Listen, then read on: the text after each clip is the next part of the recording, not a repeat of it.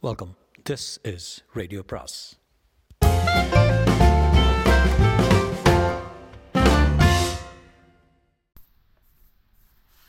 பொன்னியின் செல்வன் அத்தியாயம் எண்பத்தி எட்டு. பட்டாபிஷேகம். அருள்மொழிவர்மர் தொடர்ந்து புலவரை பார்த்து கூறினார் ஐயா தங்களை இன்னும் ஒன்று கேட்கிறேன். சிவி சக்கரவர்த்தி முதல் சிவஞான கண்டாராதித்தர் வரையில் எங்கள் சோழகுலத்து மன்னர்களின் புகழை தாங்கள் விரித்துரைத்தீர்கள். அவையெல்லாம் இந்த புராதான குலத்தில் பிறக்கும் பாக்கியம் பெற்று எனக்கு. எவ்வளவு பொருத்தமோ அவ்வளவு என் சிறிய தந்தையும் மகான் கண்டராதித்த சோழரின் உத்தம திருப்புதல்வருமான மதுராந்தக தேவருக்கும் பொருத்தமாகும் அல்லவா? புலவர் ஆம் என்பதற்கு அறிகுறியாக தலையை அசைத்தார் சபையில் இருந்தவர்கள் அத்தனை பேரும் கண்களும் சுந்தர சோழரின் மறுபக்கத்தில் அடக்க ஒடுக்கத்துடன் அமர்ந்திருந்த மதுராந்தக தேவரின் மீது திரும்பின. இப்போது தான் புதிதாக பார்ப்பது போல் மதுராந்தகரை கூர்ந்து கவனிக்க தொடங்கினார்கள். முன்னமே மிக்க கூச்சத்துடன் அமர்ந்திருந்த மதுராந்தகர் இப்போது மேலும் சங்கோஷம் அடைந்தவராகி பூமாதேவியை கண்கூட்டாமல் பார்த்து கொண்டு குறிந்த தலை நிமிராமல் இருந்தார். இதற்கிடையில் மறுவேடம் பூண்டிருந்த ஆழ்வார்க்கடியான் மண்டபத்தின் ஒரு மூலைக்கு அவனை அழைத்துச் சென்ற சின்ன பழுவேட்டரையிடம் கவலை தரும் ஒரு செய்தியை கூறினான். பாண்டிய நாட்டு ஆபத்துதவிகளை சேர்ந்தவளும் படகோட்டி முருகையனின் மனைவியுமான ராக்கம்மாள் என்பவளை மகுடாபிஷேக வைபவத்துக்காக வந்து கூடியிருந்த ஜனத்திரரிடையே அவன் கண்டான். எதற்காக இங்கே அவள் வந்திருக்கிறாள் என்பதை அறியும் பொருட்டு பின்தொடர்ந்து சென்றான். சின்ன பழுவேட்டரையரின் அரண்மனைக்கு அருகில் ஜனக்கூட்டத்தில் அவள் மறைந்து விட்டாள். ஆழ்வார்க்கடியான் அங்கேயே நின்று அங்குமிங்கும் பார்த்து கொண்டிருந்த போதும் அவள் மறுபடியும் காணப்பட்டாள். அவளுடன் இன்னொரு பெண் இடுப்பில் ஒரு குழந்தையுடன் சென்றாள். அந்த இன்னொரு பெண் சின்ன பழுவேட்டரையின் மகளைப் போல் தோன்றவே ஆழ்வார்க்கடியான் இன்னது செய்வது என்று தெரியாமல் சிறிது நேரம் திகைத்தான் சின்ன பழுவேட்டரையின் மகள்தான் என்று நிச்சயமாக சொல்லவும் முடியவில்லை. கொஞ்ச தூரம் அவர்களுடன் போய் உறுதி செய்து கொள்ளலாம் என்று போனான். கூட்டத்தில் அவர்களை பின்தொடர்ந்து போவது எளிய காரியம் அல்ல. அவன் பின்தொடர்ந்து வருகிறான் என்பதை ராக்கம்மாளும் கவனித்திருக்க வேண்டும். அவள் திடீரென்று கூட்டத்தின் மத்தியில் ஐயா இந்த ஆளு எங்களை தொந்தரவு செய்கிறான் பெண்களை தொடர்ந்து வந்து தொல்லை துடிக்கிறான் என்று கூச்சலிட்டாள். உடனே அங்கு நின்ற ஜனங்களில் பலர் ஆழ்வார்க்கடியானை சூழ்ந்து கொண்டு அவனை கண்டிக்க தலைப்பட்டார்கள். அவர்களிடம் ஆழ்வார்க்கடியான் அப்படி ஒன்றும் தான் செய்யவில்லை என்றும் இவர்கள் எல்லாரையும் போல் நானும் மகுடாபிஷேக காட்சிகளை பார்க்க வந்தவன் என்றும் சத்தியம் செய்து கூறினான். அவனை சூழ்ந்து கொண்ட ஜனத்திரளை சமாதானப்படுத்திவிட்டு அவன் வெளியேறுவதற்குள் ராக்கம்மாளும் இடுப்பில் குழந்தையோடு கூடிய மற்றொரு பெண்ணும் மறைந்து விட்டார்கள். ஆழ்வார்க்கடியான் கோட்டை வாசல் வரையில் அவர்களை தேடிக்கொண்டு சென்றான். கோட்டை வாசலுக்கு சற்று தூரத்தில் ஒரு மூடு பல்லக்கில் குழந்தையுடன் கூடிய பெண் ஏறிக்கொண்டிருப்பதை கண்டான். பல்லக்கை சூழ்ந்த நாலு குதிரை வீரர்கள் நின்றார்கள். பல்லக்கில் அப்பெண் ஏறியதும் பல்லக்கும் குதிரையும் விரைந்து போகத் தொடங்கினார். மேலும் அவர்களை தொடர்ந்து போகலாமா என்று யோசிப்பதற்குள் மகுடாபிஷேகத்தை பார்ப்பதற்காக வந்து கொண்டிருந்த ஒரு பெரிய ஜனக்கும்பல் ஆழ்வார்க்கடியான இடித்து தள்ளிக்கொண்டு வெகு வந்து வெகு தூரம் கோட்டைக்குள் கொண்டு வந்து சேர்த்துவிட்டது அந்த செய்தியை கோட்டை தளபதியிடம் உடனே தெரிவிப்பது முக்கியமானது என்று கருதி ஆழ்வார்க்கடியான் பட்டாபிஷேக மண்டபத்துக்கு வந்து சேர்ந்தான். அருள்மொழிவர்மரின் கட்டளையின் பேரிலேயே தான் இவ்வாறு மாறுவேடம் பூண்டிருப்பதாயும் ஜனக்கூட்டத்தில் அங்குமிங்கும் திரிந்து ஜனங்கள் என்ன பேசிக்கொள்கிறார்கள் என்பதை அறிந்து வந்து தம்மிடம் சொல்லும்படி பொன்னியின் செல்வர் படித்ததாயும் அந்த கடமை நிறைவேற்றி வரும். சமயத்திலே தான் மேற்சொன்ன நிகழ்ச்சியை தான் காணும்படி நேர்ந்தது என்றும் ஆழ்வார்க்கடியன் விளக்கிய பிறகு சின்ன பழுவேட்டரையர் அவனுடைய வார்த்தைகளில் பூரண நம்பிக்கை கொண்டார். தன்னுடைய மகளாகிய பழைய மதுராந்தகன் மனைவியை பற்றி அவருக்கு முன்னமே கவலை இருந்து வந்தது. திருமலை கூறிய செய்தி அவருக்கு திகிலை விளைவித்து மனக்குழப்பத்தை உண்டாக்கிவிட்டது. தாம் தன் அரண்மனைக்கு சென்று உண்மையை அறிந்து வருவதாகவும் தாம் அவசரமாக போக நேர்ந்ததை பற்றி முதன் மந்திரி அனிருத்தர் மூலம் சுந்தர சோழருக்கும் பொன்னியின் செல்வருக்கும் அறிவிக்கும்படியும் பணித்துவிட்டு சின்ன பழுவேட்டரை அந்த மண்டபத்தில் இருந்து வெகு வேகமாக வெளியேறினார்.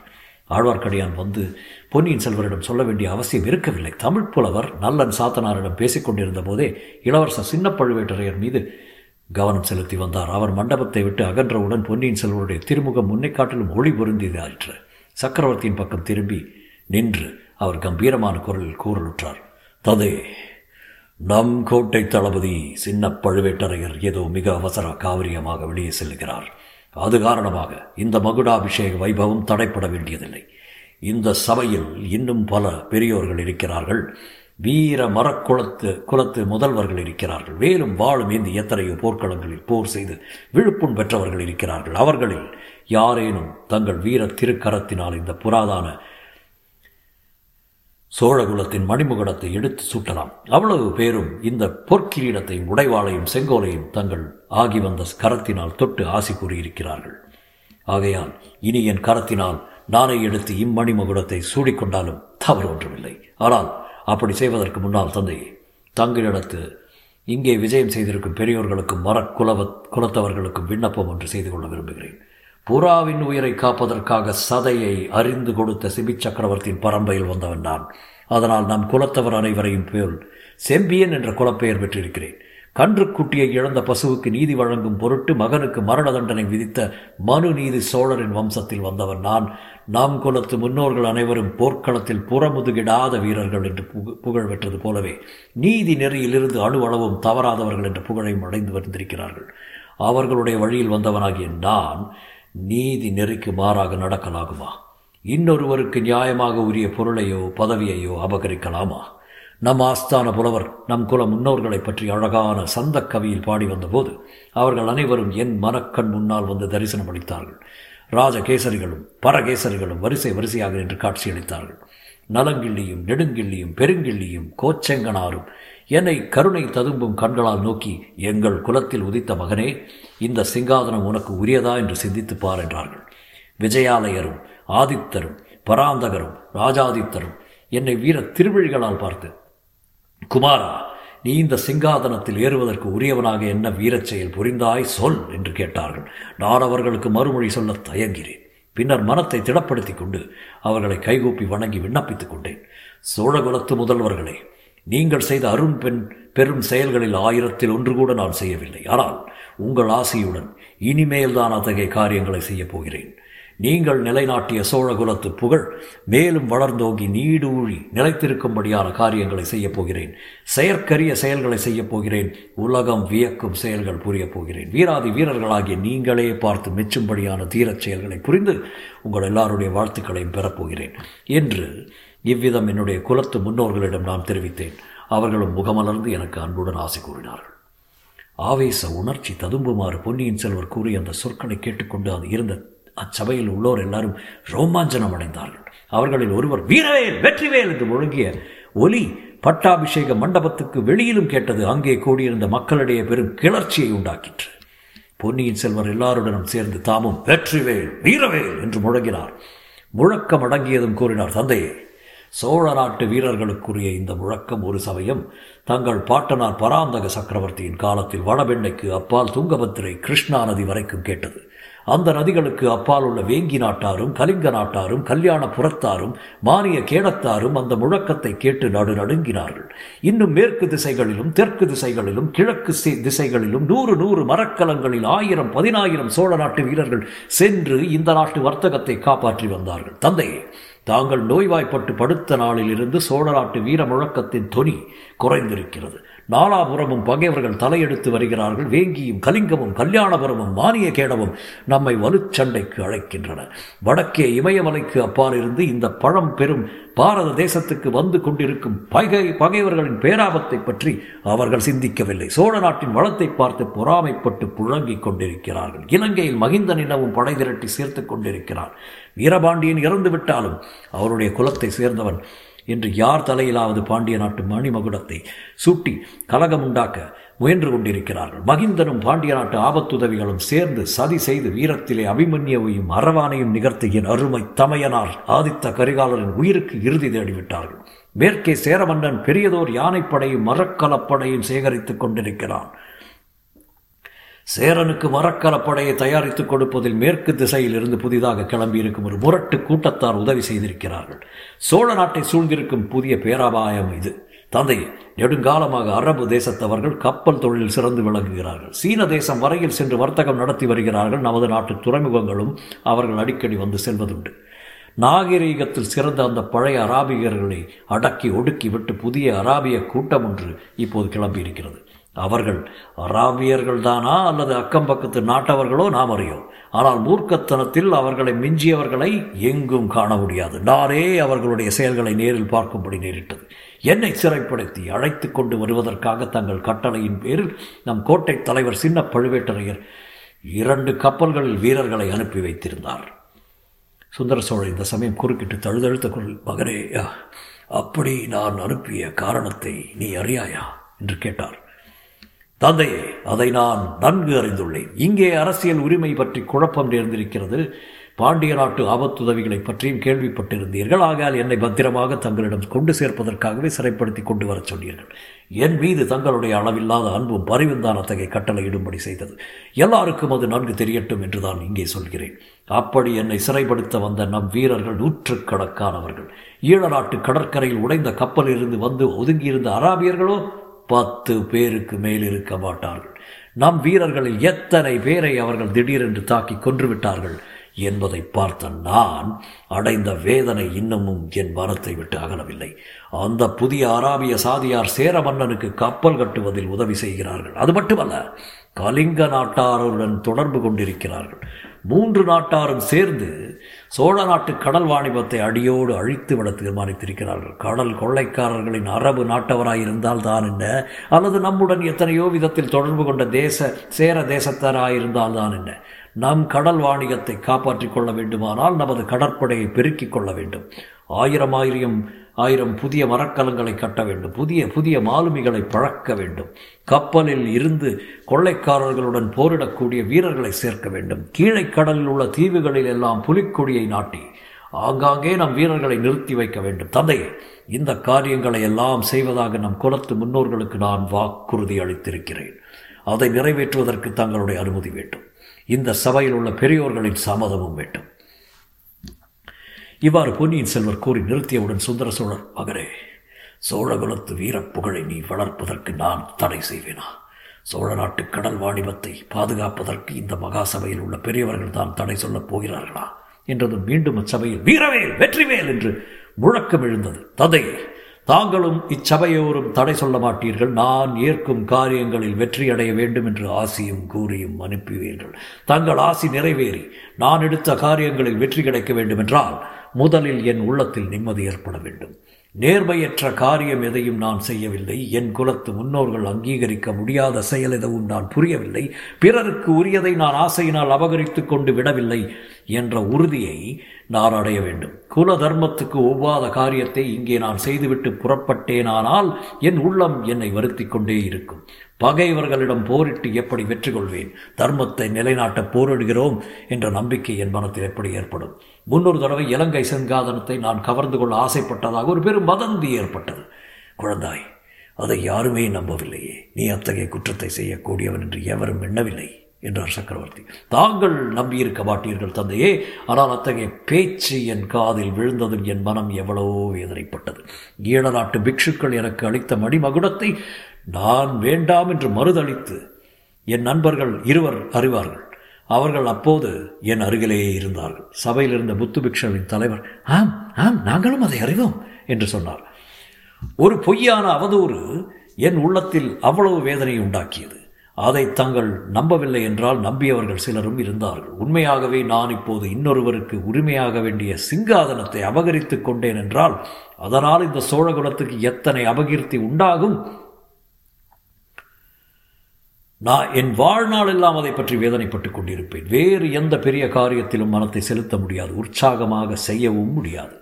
வெகு நேரம் குறிந்த தலை நிபராமல் இருந்த மதுராந்தக தேவர் இப்போது பொன்னியின் செல்வரை அண்ணாந்து பார்த்து ஏதோ சொல்வதற்கு பிரயத்தனப்பட்டார். பொன்னியின் செல்வர் வந்தியத்தேவனை பார்த்து சமீட்சை செய்யவே அவ்வீரன் மதுராந்தக தேவர் பக்கத்தில் போய் நின்று கொண்டான். அவர் காதில் மட்டும் கேட்கும்படியான மெல்லிய குரலில் நண்பா சுந்தரமூர்த்தி நாயனார் பாடிய முதல் தேவாரத்தின் முதல் அடி என்ன? என்று கேட்டான். இந்த சமயத்தில் இது என்ன கேள்வி என்று வியப்புடன் மதுராந்தகர். பெத்தா பெரைசூடி என்றார். வந்தியத்தேவன் கள்ளக்கோமுதனன் என்ன ஐயா? என்னை பித்தன் என்கிறீர்.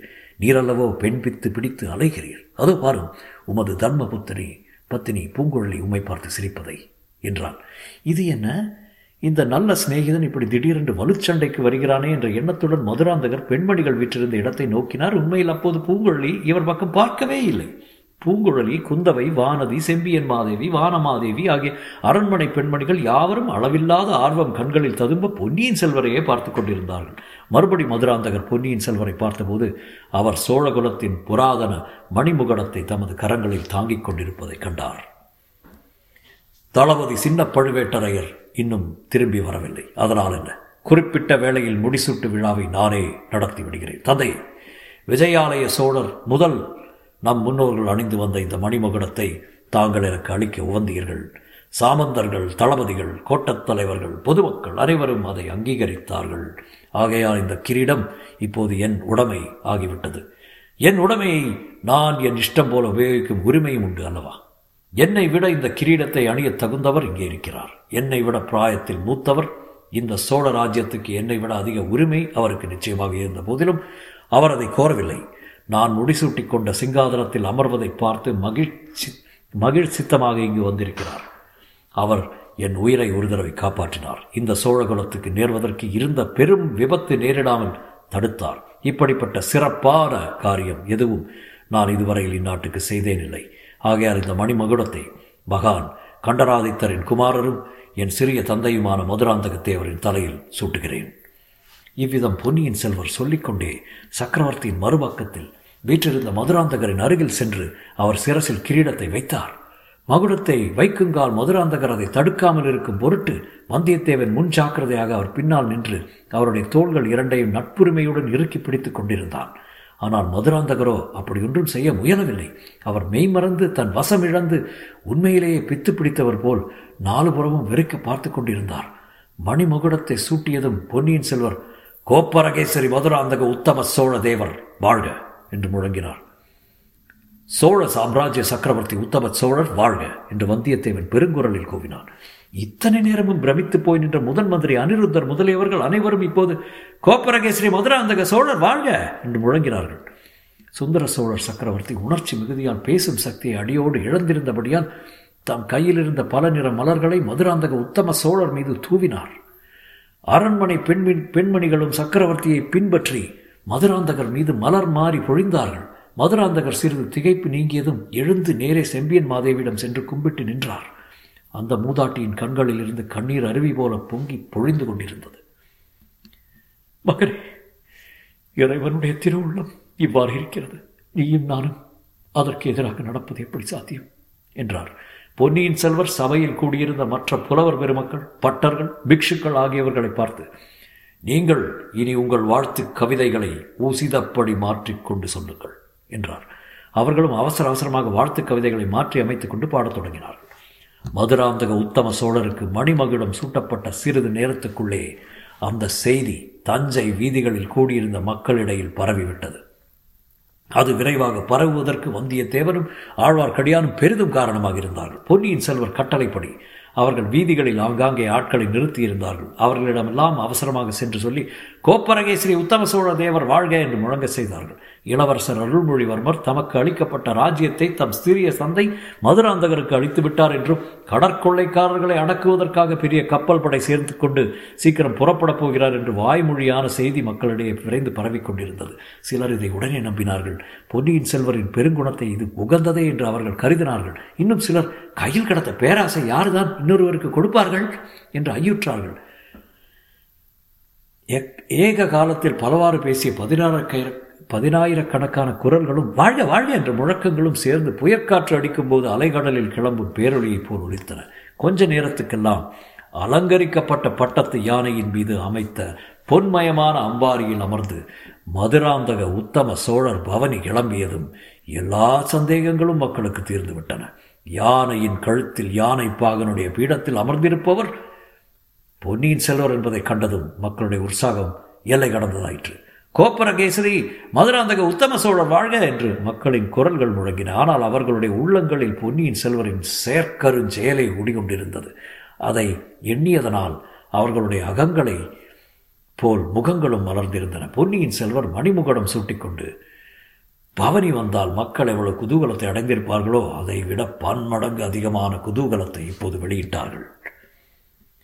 இமயமலை சிகரத்தில் புலி இலச்சனை பொறித்த கரிகால் பெருவளத்தானை பொன்னியின் செல்வர் மிஞ்சிவிட்டார் என்றும் தியாக சிகரத்தில் இவர் தமது லட்சணையை என்றும் அழியாத வண்ணம் பொறித்து விட்டார் என்றும் அறிஞர்கள் மகிழ்ந்தார்கள். சாதாரண மக்களோ அப்படியெல்லாம் அணி அலங்காரங்களையும் உபமான உபமானயங்கள் உபமேயங்களையும் தேடிக்கொண்டிருக்கவில்லை. மதுராந்தகர் தலையில் மணிமகுடத்தை சூட்டிவிட்டு பொன்னியின் செல்வர் பட்டத்து யானையை ஓட்டிக்கொண்டு செல்லும் காட்சி அவர்கள் உள்ளத்தை பரவசப்படுத்தி விட்டது ஆடிக்கொண்டும் பாடிக்கொண்டும் சிரித்து கொண்டும் வாழ்த்திக் கொண்டும் ஒருவரை ஒருவர் கட்டித் தழுவிக்கொண்டும் மலர்களை தூவிக்கொண்டும் மஞ்சள் நிற அட்சதையை வாரி இறைத்து கொண்டும் மக்கள் ஒரே கோலாகலத்தில் தங்களை மறந்து ஆழ்ந்திருந்தார்கள் இவ்விதம் குதூகலத்தினால் மெய்மறந்து கூத்தாடிக் கொண்டிருந்த மாபெரும் ஜனக்கூட்டத்திடையே பட்டத்து யானையை செலுத்திக் கொண்டு போவது எளிய காரியமல்ல.